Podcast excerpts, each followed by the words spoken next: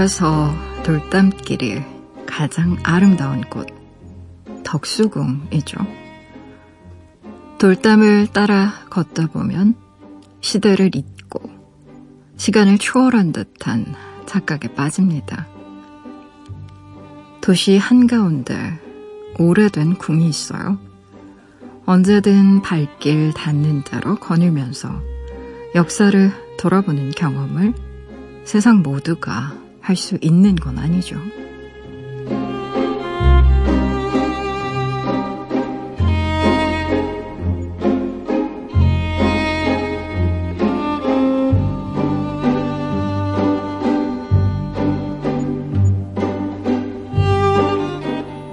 덕수궁 돌담에는 걸음을 막는 벽이 하나 있는데요.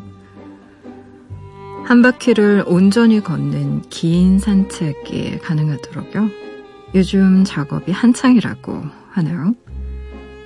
이 계절 너머에선 또 어떤 변화들이 우릴 기다리고 있을까요?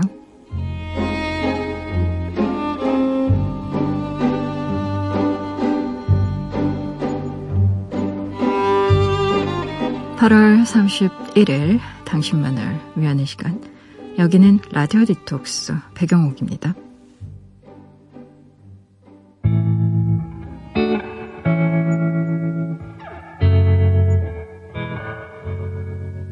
My head is filled with ruins. Most of them are built with you. Now the dust no longer moves. Don't disturb the ghost of you. Mm. They are empty, they are warm. Tell me what we built this for. On my way to something more. You're that one. 라디오 디톡스 배경옥입니다. 오늘 첫 곡으로요. 샘 스미스의 팰리스 같이 들으셨어요. 지난밤 그리고 어제 하루 잘 보내셨어요? 저는 라디오 디톡스의 DJ 소설가 배경옥입니다. 음, 덕수궁 돌담길 아마 그 뭐라고 해야 될까요? 예, 서울의 정치를 제일 아름답게 느낄 수 있는 곳이 아닐까라는 생각이 많이 들어요. 뭐, 이 길과 관련된 노래들도 참 많고, 이제 9월이잖아요. 가을에 이제 단풍 들고 낙엽이 주르륵 주단처럼 떨어지면, 아, 정말 이 길을 걷는 맛이랄까, 어, 향취랄까, 뭐 이런 것들이 정말 물씬 느껴지는 그런 길입니다. 어, 이 돌담길을 끊겨져 있던 일부 구간을 잇는 작업이 지금 한참 중이래요. 그래서 가을이면 개방된다고 하니까 아마도 궁 담장을 따라서 쭉 걸으면 이전보다 훨씬 더 길게 걸을 수 있는 1.1km의 길이가 완성된다고 하니까 살짝 그 길이가 짧았다라고 생각하시는 분들, 음, 아마 만끽할 수 있는 아름다운 길이 더 늘어난다는 면에서 정말 좋을 것 같고요. 뭐 MBC랑 관련된 얘기 잠깐 하자면 예전에 MBC가 정동에 있었잖아요. 정동 MBC 시절에 저는 어 친구들이랑 마당극이라는 걸 했었어요. 그 정동 MBC에서 막 김성령 씨 나오고 막 홍길동전, 막 춘향전 이런 거 막 하고 그랬었는데 음 마당극 봤던 생각도 나고 또 거기에 프란체스코 형제회가 있거든요. 그래서 수도사님들 이제 묵상하고 하는 그런 어, 곳이 있어서 뭐랄까요 좀 약간 경건, 경건한 어떤 느낌도 있고 또 연인들도 많고 왠지 그 길을 걸으면 좀 뭐 옛말에 거기 함께 걸으면 헤어진다는 얘기도 있지만 저는 좋더라고요. 그래서 음, 여러분도 이제 길 연결된다고 하니까요. 뭐 9월, 10월 정도에 가서 한번 걸어보면 어떨까 싶어요. 라디오 디톡스 배경옥입니다. 이 시간에 듣고 싶은 노래도 좋고요. 나누고 싶은 이야기도 좋아요. 지금 여기로 말 걸어 주세요. 짧은 건 50원, 긴 문자와 사진 첨부 문자는 100원이 추가되는 샵 8001번이고요. 무료인 미니 미니 어플로도 참여 가능합니다. 다시 듣기와 팟캐스트로도요. 언제든지 함께 하실 수 있어요. 내가 내 곁에 있을게 언제나 넌 혼자가 아니란 걸 내가 알 수 있게 여기 이곳에 힘을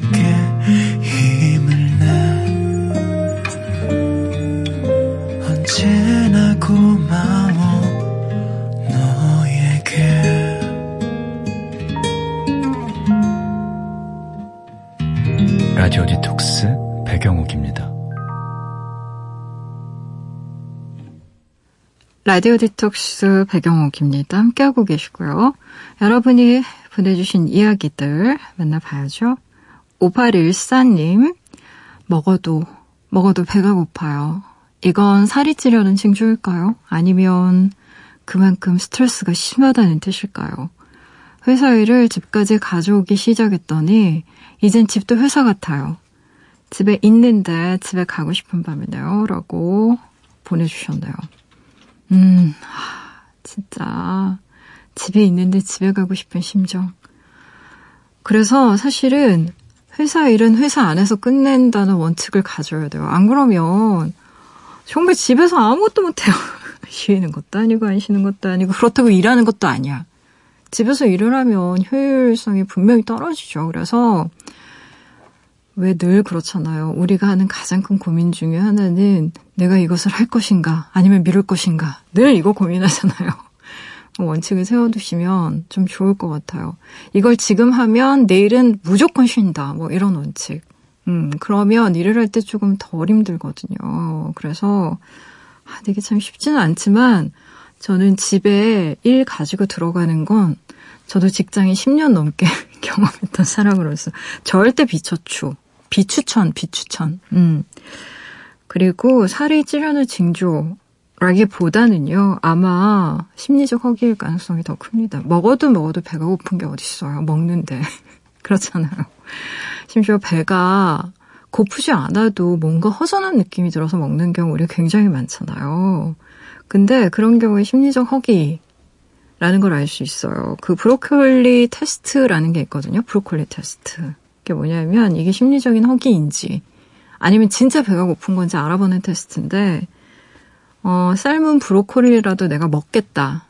그냥 그런 느낌이 들으면 그것은 실제로 좀 배가 고픈 것일 가능성이 큽니다. 뭐 삶은 브로콜리 딱히 맛이 없잖아요. 근데 나 그거라도 먹고 싶어. 너무 배가 고파. 그러면 정말 배가 고픈 거고 아 삶은 브로콜리 음 별로 안 땡기는데 그러면 심리적인 그런 허기일 가능성이 크다고 해요. 그러니까 5814님 브로콜리를 한번 떠올려 보세요. 브로콜리 먹고 싶은가요?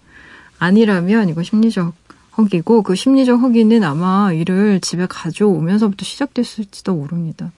웬만하면 좀 회사에서 다 끝내고 집에서는 정말 푹 쉬는 걸로 그거 정말 분리하셔야 돼요. 안 그러면 정말 시간이 오염됩니다.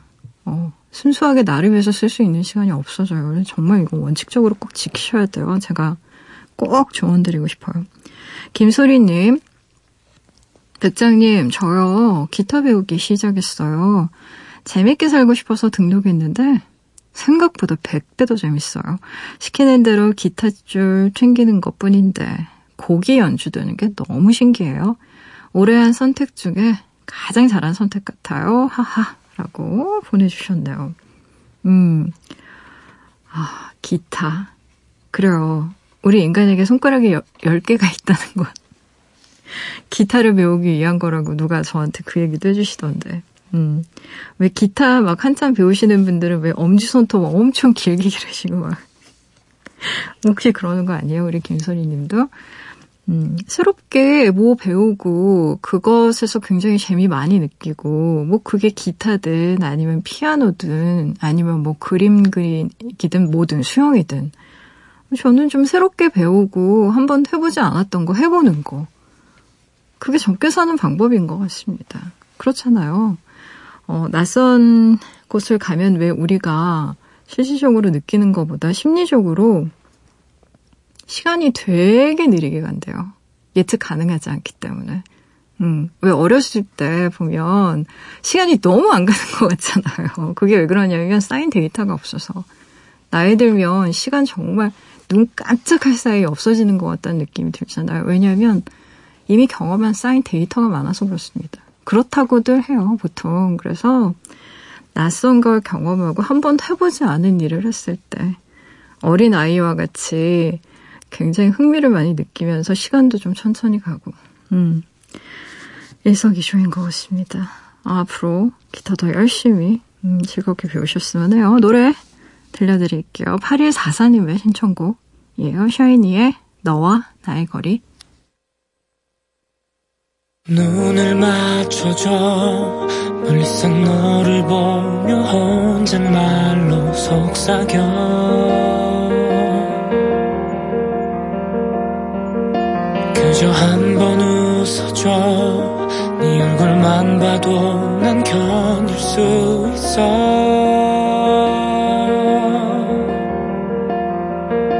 혹시 삶의 끝에 네가 서 있다면 조금 더 가까워질 수 있다면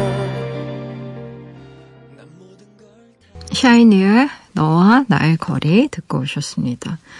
라디오 디톡스 배경옥입니다. 함께하고 계세요. 무조건 익명으로 소개되는 코너죠.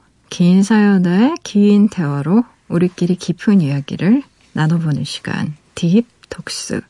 오늘의 이야기입니다. 와이님이 보내주신 사연이에요.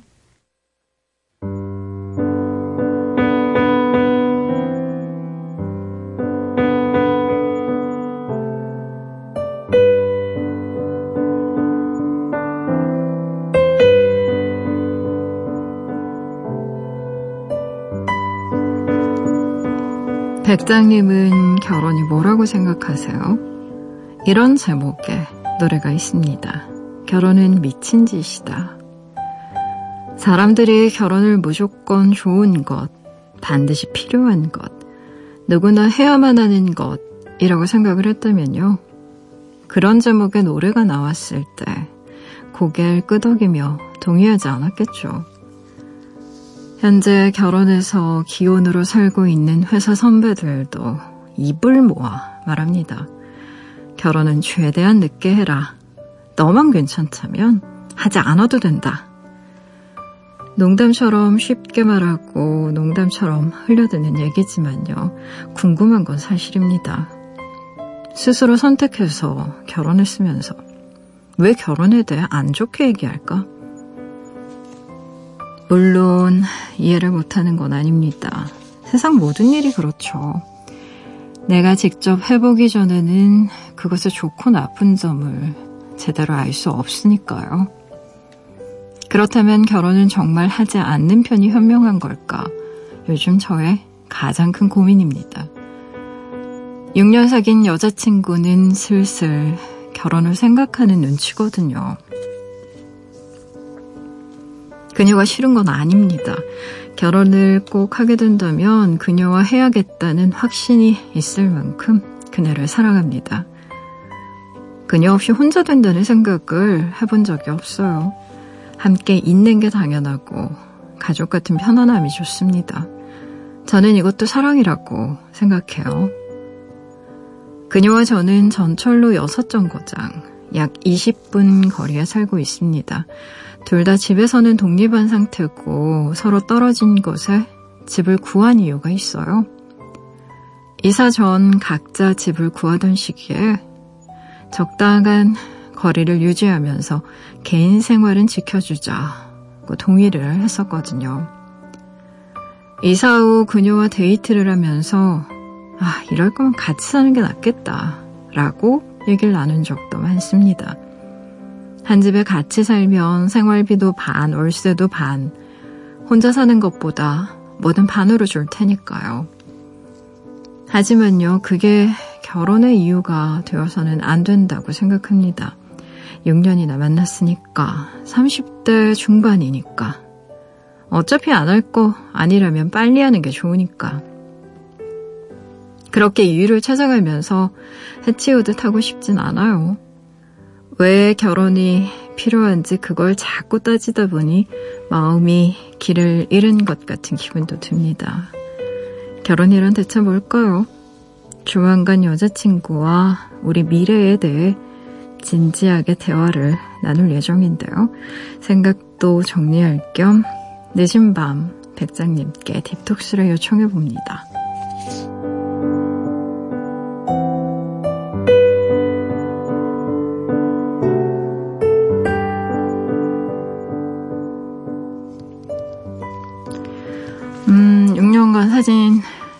사귄 여자친구와 결혼을 해야 할지 말아야 할지에 대해 고민 중인 남자분의 사연인데요. 결혼이란 대체 뭘까요? 라는 질문은 인생이란 대체 뭘까요? 라는 질문이랑 똑같은 질문이에요. 하나 만화한 질문. 사실 이런 질문은 질문 자체 별 의미가 없어서 제가 봤을 땐 답도 없습니다. 정말 이런 말 제일 많잖아요. 결혼은 해도 후회, 안 해도 후회. 라는 말이 있고, 대개 분들이 이 문장에 아마 많이 동의하실 거예요. 근데 양쪽 다 후회한다면 뭐가 최선이겠어요. 그렇죠? 핵심이 뭐냐면요. 지금부터 잘 들어보세요. 제 얘기를. 저는 이 질문을 한 100번은 더 들어봤을 거예요. 어, 뭐 소설 가로 이제 뭐 소설책 냈을 때도 뭐 연애 결혼과 관련된 얘기들이 많기 때문에 뭐 독자들한테도 질문을 받고 강연 가면 또 강연 듣는 분들한테도 듣고 심지어 되게 비슷한 사연이 딥톡스에도 몇 번 왔었고요. 어, 그래서 제가 내린 결론은 이런 거예요. 오늘은 거대한 비유로서 제가 설명을 한번 드려보려고 합니다. 어, 양쪽 다 후회한다고 하면 뭐가 최선일까요? 어느 쪽이 내가 덜 후회하는 쪽인지를 한번 생각을 해보시면 돼요. 자기 기준이 뭔지. 자, 이제부터 결혼 문제를 부동산 얘기로 한번 비유해 보겠습니다. 집을 구입해야 하는 부부가 있어요. 근데 두 사람이 각기 다른 선택을 합니다. 한 사람은요, 지금 본인처럼 많은 사람들의 조언과 각종 자료를 다 섭 렵한 다음에 고민 끝에 집을 샀어요. 응? 근데 문제는 본인의 예상과 달리 집을 산 직후부터 조금씩 조금씩 집값이 막 떨어지기 시작하더니 대세 하락기에 접어들었습니다. 어때요? 분명 후회할 일이죠. 다른 한 사람의 경우는 이래요. 이분 역시 주위 사람들에게 온갖 얘기를 듣고 정보를 다 섭렵한 다음에 고민 끝에 집을 사는 대신 그냥 전세를 얻었어요. 근데 전세집 주인이 아 내가 이젠 급해서 그런데 시가보다 좀 싸게 내놓을 테니까 사시라고 라고까지 얘기했는데도 집을 안 사고 그냥 전세를 선택했어요. 어디 나를 이용하려고 이러면서 근데 문제는 부동산 대세 상승기가 시작된 거예요. 그래서 집값이 이전에 주인이 제시했던 가격이 50% 이상이 뜬 거예요. 어때요? 정말 후회되는 일이죠. 이 두 쪽 모두 다 후회할 만한 일이에요. 샀는데 집값이 떨어지거나 안 샀는데 많이 오르거나 그렇잖아요. 근데 어때요? 지금 사연 주신 분은 양쪽 중에 어느 쪽을 더 후회할 것 같으십니까? 음? 거기에 대한 질문. 첫 번째 질문인데요. 재밌는 건요. 대부분의 사람들은 두 번째 경우에 더 크게 후회합니다. 아, 그때 내가 집 샀으면 큰 돈 벌었을 텐데. 아, 내가 집 때문에 여기저기 막 집 알아보면서 고민하는 일 없었을 텐데. 이러면서 후회하는 거죠. 첫 번째 경우도 역시 후회한다는 점에서는 크게 다르지 않아요. 응? 아, 내가 사니까 집값이 떨어지더니 쌀 때 샀어야 되는데 파보 파보 이러면서 후회한다는 점에서는 크게 다르지 않아요. 근데 가만히 들어보세요. 후회 내용은 좀 많이 다릅니다. 이 둘 쪽. 후회한다는 점에서는 같지만 내용이 달라요. 후회 내용이. 집을 샀는데 집값이 떨어지는 분들은요. 대부분 어떻게 생각하시냐면 음, 내가 집 안 사고 버텼으면 돈 안 까먹고 벌었을 텐데라는 생각을 함과 동시에 뭐 집이 어디서 사라지는 것도 아니고 일단 샀으니까 기다리다 보면 뭐 오르겠지 이러면서 자기 합리화라는 걸 한단 말이에요. 음. 후회 내용에는요, 두 가지가 있어요. 시도했기 때문에 하는 후회와 시도하지 않아서 하는 후회. 둘 다 후회한다는 점에서 다르지 않은데요. 후회 내용이 다르다는 얘기입니다. 어때요? 어느 쪽이세요, 본인은? 거기 한번 대답을 해보시고 결혼을 부동산에 대치시켜서 생각해 보시면 이게 비교적 답이 쉽습니다. 내가 어떤 것에 더 가까운 사람인지, 손실 회피를 하는 쪽의 성향이 훨씬 더 강한 사람인지, 리스크 부담하는 걸 훨씬 더 좋아하는 성향의 사람인지 뭔지 이거 본인이 판단하셔야 돼요. 어, 어떤 사람을 만나도요, 사람은 일정 정도 후회하게 돼 있어요. 내가 어떤 사람과 사는데 100% 만족한다. 라고 말하는 사람 제정신이 아닐 가능성이 많습니다. 자기 이상형이랑 결혼해도 결혼 이상적이지 않아요. 그럴 수가 없어요. 사실 결혼 문제에 대해서는 다른 사람 판단 의견 정말 하나도 안 중요합니다. 별로 안 중요해요. 부모님까지도 어떻게 보면. 그리고요, 대개 사람들은요, 어떤 일의 좋은 점보다 나쁜 점에 대해서 과장해서 말하는 측면이 커요. 한번 생각해 보세요. 가령 연예인 스캔들 에서 가장 파괴력이 큰 거, 되게 뭐 선행했다거나, 기부를 했다거나, 뭐 영화제에서 수상을 했다거나, 이런 이슈 그렇게 크지 않습니다. 근데 뭐 이혼했다거나 사기 뭐 이런 게 만약에 뜨면 부정적인 이슈 같으면 그게 정말 일파만파 파괴적으로 번지거든요. 비슷한 맥락이에요. 나쁜 점을 조금 더 과장하는 측면이 인간 심리적으로 훨씬 더 커요. 좋은 점보다. 결혼을 꼭 해야 하는가라고 질문하셨잖아요. 그 질문에 대한 알랭드 보통의 대답을 제가 하나 소개해 드릴게요. 보통 이렇게 얘기해요. 안 해도 괜찮다. 독신으로 보내도 괜찮다. 근데 사실 이 말보다 어? 이 스위스 철학가가 했던 말 중에 훨씬 더 핵심적인 얘기가 뭔지 아십니까? 사람은요. 어느 상태에서든 행복을 누리는 능력이 별로 뛰어나지 않다라는 말이에요. 음. 혼자 있어도 불만이고요. 둘이 있어도 불만이라는 뜻입니다. 그래서 제가 이 문제에 대해서 고민하는 후배들에게 가끔 해주는 말이 있거든요. 이건 저의 개인적인 생각인데요. 저는요, 인생의 디폴트 값은 행복이 아니라고 생각합니다. 저는 불행이라고 생각해요. 기본 디폴트 값. 많은 심리학자나 뇌과학자들이 얘기했고, 그리고 또 수많은 책에서 인용한 바에 따르면요, 행복은요, 지속 가능한 감정이 아니에요. 그래서 행복 설정값이라던가 평균값 같은 경제학 용어도 등장하는 거고요.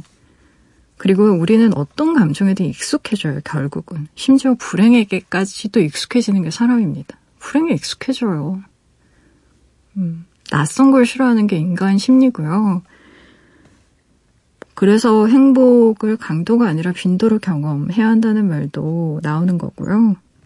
그래서 행복하고 싶으면 뭐 취업이나 승진, 결혼 같이 굉장히 크고 거창한 어떤 목표를 설정할 게 아니라 좋아하는 사람과 맛있는 음식 먹기, 뭐 산책하기, 이런 소소한 행복 느끼는 게 더 유리하다라는 거예요. 8년 후에 내가 뭐가 되겠다라는 계획보다 정말 중요한 코어는 뭐냐면요. 8일 동안 내가 뭐 할 건지, 더 중요한 핵심은 8시간 동안 내가 뭐 할 건지, 더더 더더 코어는요. 8번 동안 내가 뭐 할 건지를 생각해야 돼요. 먼 미래에 너무 거창한 걸 질문하고 생각한다는 게 생각보다 그렇게 유효하지 않습니다. 지금 내가 당장 할 수 있는 것부터 사고의 폭을 좀 좁혀보는 게 훨씬 문제의 본질에 더 가다울 수도 있어요. 지금 두 분의 연애 형태는 반 동거 커플 비슷한 것 같아요. 20분 거리에 살고 계시다고 했잖아요. 저는 그냥 개인적으로는 그래요. 경제적인 여건만 뒷받침되면 그리고 여자친구가 동의한다면 전 이것도 대안이 될 수 있다고 보고요. 이미 유럽에서는 이런 반동거 커플 늘어나고 있습니다. 많아요. 결혼 안 한 커플이 반 이상인데요, 뭐 여러분. 그리고 법적으로도 보장을 해줍니다. 피앙세 비자만 있으면 크게 다르지 않아요. 결혼을 하건 안 하건이 이미 유럽사에서는 큰 이슈가 아니에요. 아이 낳아서도 그냥 동거 커플로 지내는 경우들도 많이 있고요. 근데 제가 꼭 드리고 싶은 말씀은 있어요. 결혼은요, 이런 반동거 커플 상태일 때랑은 좀 많이 다를 겁니다. 함께 살아보지 않는 한은 내가 어떤 사람과 함께 사는 것에 적당한 사람인지 아닌지 결코 알 수가 없어요. 혼자 있을 때는 전혀 문제가 안 되고 심지어 문제라고 생각조차 해보지 않았던 일들이 문제가 될 수 있어요. 같이 살면. 뭐 코고는 문제부터 씻는 문제부터 뭐 음악이나 TV 보는 방식까지 굉장히 정말 수많은 문제들이 돌출됩니다. 갑자기 불쑥불쑥 막 나와요. 그냥 며칠 함께 지내는 거랑은 다른 차원의 문제예요. 평생 함께 살을 맞대고 한 공간을 점유하면서 사는 문제잖아요. 정말 중요한 건 사실 결혼을 하든 약혼을 하든 이혼을 하든 그걸 누구와 하느냐의 문제 인 것 같습니다. 지금 여자친구랑 6년 함께 연애하셨다고 했잖아요. 그냥 개인적인 제 얘기를 잠깐 드리면 저는 연애를 5년 했거든요. 근데 결혼한 후에 든 생각은 뭐였냐면 아, 좀 더 일찍 결혼했으면 좋았겠다. 라는 생각이었어요, 저는. 개인적으로는. 사실 저 역시 굉장히 결혼에 회의적인 사람이었고요. 연애할 때 결혼 얘기 잘 안 했어요. 저는 결혼을 굉장히 불신하는 쪽에 가까운 사람이었기 때문에. 근데 어찌 어찌 막 굉장히 많은 우여곡절과 여러 가지 일들이 벌어진 후 막상 결혼을 하고 보니까 그 제가 생각했던 거랑 결혼이 좀 다르더라고요. 좋은 쪽으로. 오히려 저 같은 사람한테는 그랬어요.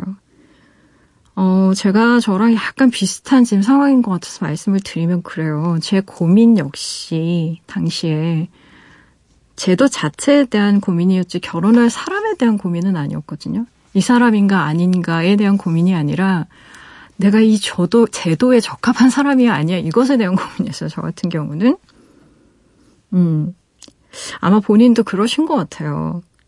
그리고 결혼의 단점에 대해서는 굉장히 많이 들으신 것 같아요. 이미 선배들로부터, 뭐 회사분들, 뭐 다양한 분들. 그래서 제가 결혼의 장점에 대해서 한번 말씀을 드릴게요. 잘 얘기를 안 하니까 다른 사람들 결혼의 장점. 굳이 결혼의 장점에 대해서 제가 말씀을 드리면 정말 솔직하게 제가 본인 마음을 들여다보면 이런 마음들이 있어요. 미혼들의 마음에 뭐가 있냐면 결혼을요, 연애의 가능성이 닫히는 문제. 로 생각하는 분들도 있어요. 근데 결혼을 연애의 가능성이 닫히는 문제로 되면요. 답답하죠, 당연히. 아, 답답해. 한 사람이랑. 근데 이게 미혼인 분들의 딜레마일 수도 있어요. 뭐 다양한 문제도 있겠지만. 음, 근데 가능성이 닫힌다는 게 그렇게 나쁘기만 한 걸까요? 절대 그렇지 않습니다. 전 그렇게 생각 안 해요. 거기 동의하지 않습니다. 많은 심리학자들 또 이미 얘기했고요. 선택의 역설에 대한 얘기를 했고 실제 행동 경제학자들이요. 이 부분에 대한 심리적인 비용을 계산한 통계가 있어요. 결론적으로 제가 결론만 얘기하면 더 이상 내 짝이 누구인지를 찾아서 떠돌지 않아도 된다는 점이 기혼자에게 굉장히 강력한 심리적, 경제적 장점으로 작용합니다. 정말 그래요. 이게 내 짝이 누군지 아닌지 불확실성 속에서 계속 떠도는 문제가 굉장히 심리적 비용을 많이 지불해야 되는 문제예요. 경제적 비용 역시 마찬가지고. 그리고 기대 수명도 확연히 많이 달라요. 기혼자 쪽이 좀 더 높습니다. 음. 어, 그리고 저 같은 경우에는 생각해보면 그래요. 혼자였으면 절대로 못했을 것 같은 일들, 아예 시도조차 하지 않았을 것 같은 일을 함께였기 때문에 헤쳐나갔던 측면도 있는 것 같습니다. 이 세상에 정말 가장 좋은 것들 중에 갈등과 상처와 고통이 없는 일은 없어요. 정말 그래요. 세상에 왜 빛과 그림자가 있겠어요? 빛이 밝으면 그림자가 정말 깊습니다. 여자친구와 결혼에 대해서 한번 얘기를 해보신다고 했으니까요. 이 얘기 참조해서 음, 본인 생각 한번 잘 정리해 보세요. 도움 되셨으면 좋겠네요. 음, 노래 들어볼게요. 영화 결혼은 미친 짓이다에 삽입되었던 노래 테오필로 샹트레의 호답이다 듣고 오실게요.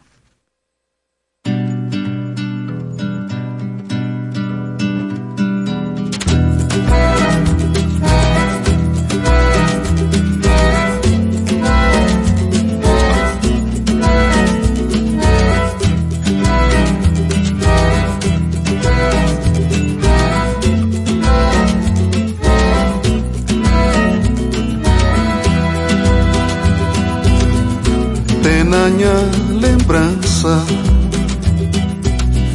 um tempo de inocência. Vida tem volta e volta. 테오필로 샹트르의 Roda Vida 듣고 오셨어요. 라디오 디톡스 백영옥입니다. 함께하고 계세요. 포털 사이트 라디오 디톡스 백영옥입니다. 치시고요. 홈페이지에 들어오면 딥 톡스 게시판이 있습니다. 언제든 이야기 올려주실 수 있게 게시판 늘 열려 있어요. 편한 시간에 편한 마음으로 글 남겨주세요.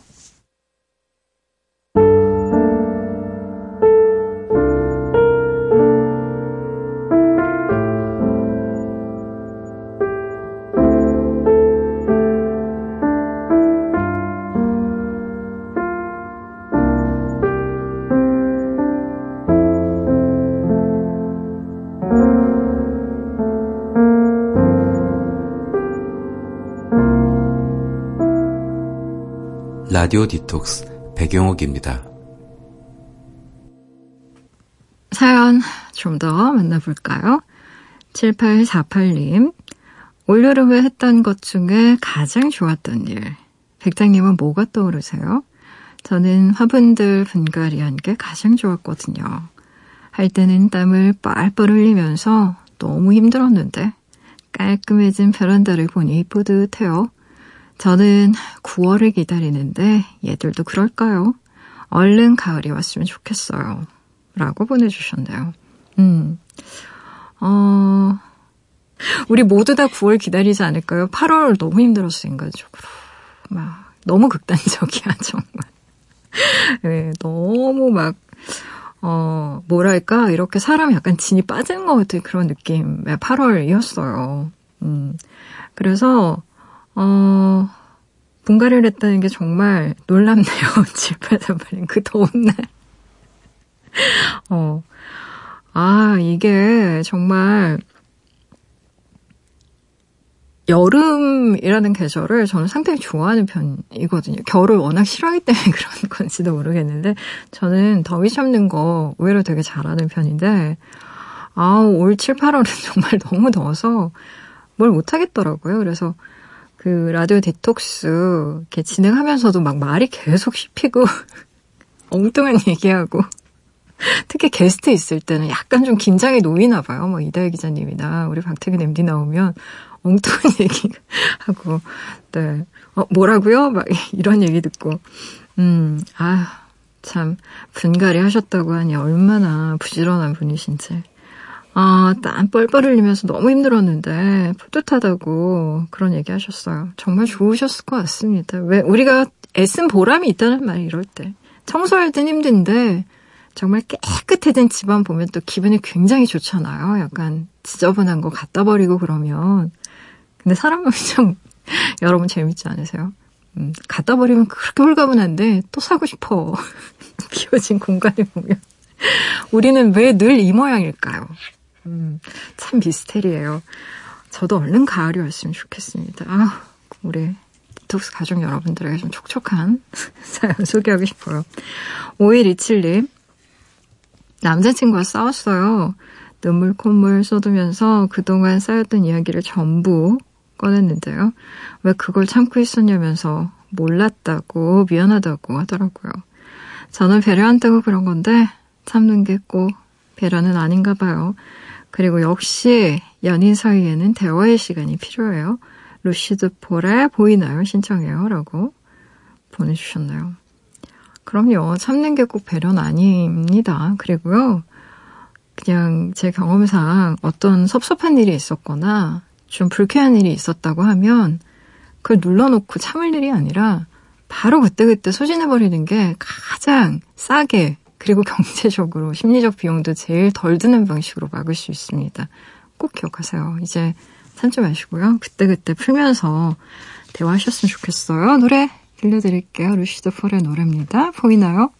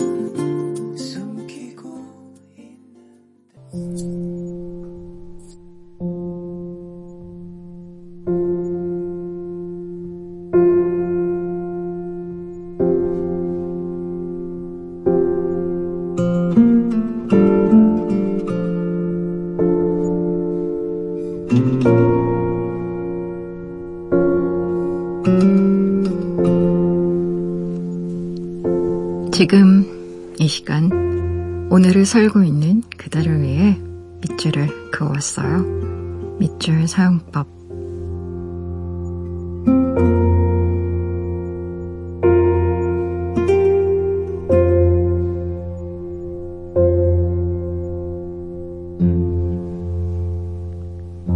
자신을 빼닮은 책 속의 인물에 대한 피상담자들의 반응은 둘 중 하나였다. 거울에 비친 자신의 이미지를 처음 본 아이처럼 신기해하여 위안을 얻거나 새로 산 것과 똑같은 옷을 입은 사람을 맞닥뜨린 것처럼 불쾌해하거나 동일 씨는 자기 연민을 낳고 소에는 자기 부정을 낳는다. 희생양은 죄가 있어서 처형되는 것이 아니라 처형되기 때문에 죄가 있는 것이다. 박계자들은 제 손으로 처형한 희생양을 숭배함으로써 공동체를 괴멸시킬 수도 있는 파괴 본능을 제어한다. 일찍이 그리스 사람들이 카타르시스라 이름 붙인 욕망의 이 비밀스러운 메커니즘은 독서 치료에도 고스란히 적용된다.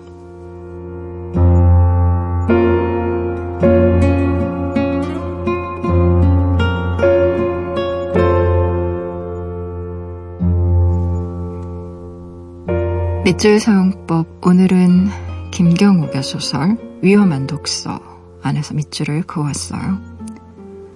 책에 관한 책, 독서에 관한 독서.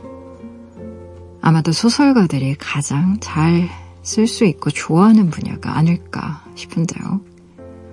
책을 많이 읽지는 않는다는 소설가 만나봤지만요. 아직까지 책을 싫어한다는 소설가를 만난 적은 없습니다. 책 속에서 자신이 품었던 의문이 풀리는 경험을 했던 적이 그들 모두에게 있을 거예요. 작가가 됐다는 건 그런 경험 다시 컸겠죠. 김경욱의 소설을 읽는 밤 문득 제 독서의 편력들이 떠올랐습니다. 생각해보니 책장에 손을 자주 베었더라고요. 손가락, 손등, 손목 가릴 것 없었죠. 재밌는 건 책장에 손이 베이면 더 아프다는 겁니다. 아마도 예상하지 못하기 때문이 아닐까 싶어요. 덕분에 더 화가 많이 납니다. 아, 아퍼 비명소리와 함께 책을 던진 적도 있으니까요. 하지만 생각해보니 칼보다 책 모서리에 손을 더 자주 베이는 건 제가 책을 가장 오래 들고 있었기 때문이었어요. 만약 요리사였다면 저는 칼의 손을 가장 많이 베이는 사람이었겠죠. 무언가를 사랑한다는 건 그런 것 아닐까 싶습니다.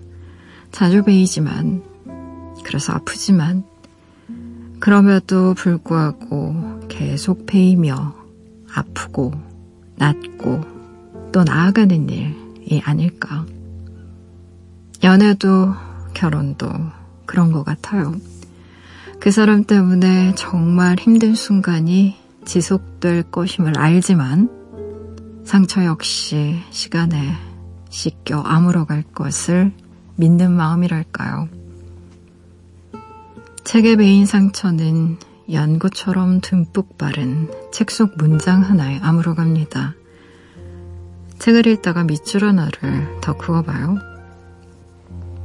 탈무드에 이런 얘기가 있더군요. 어떤 사람을 벌하는데 모든 사람이 동의한다면 그를 풀어주라. 그는 무고한 자임에 틀림없으니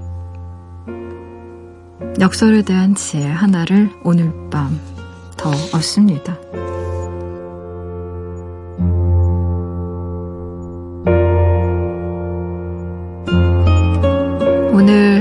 끝곡으로요. 아들의 헬로우 같이 들으시고요. 지금까지 라디오 디톡스 배경옥이었습니다.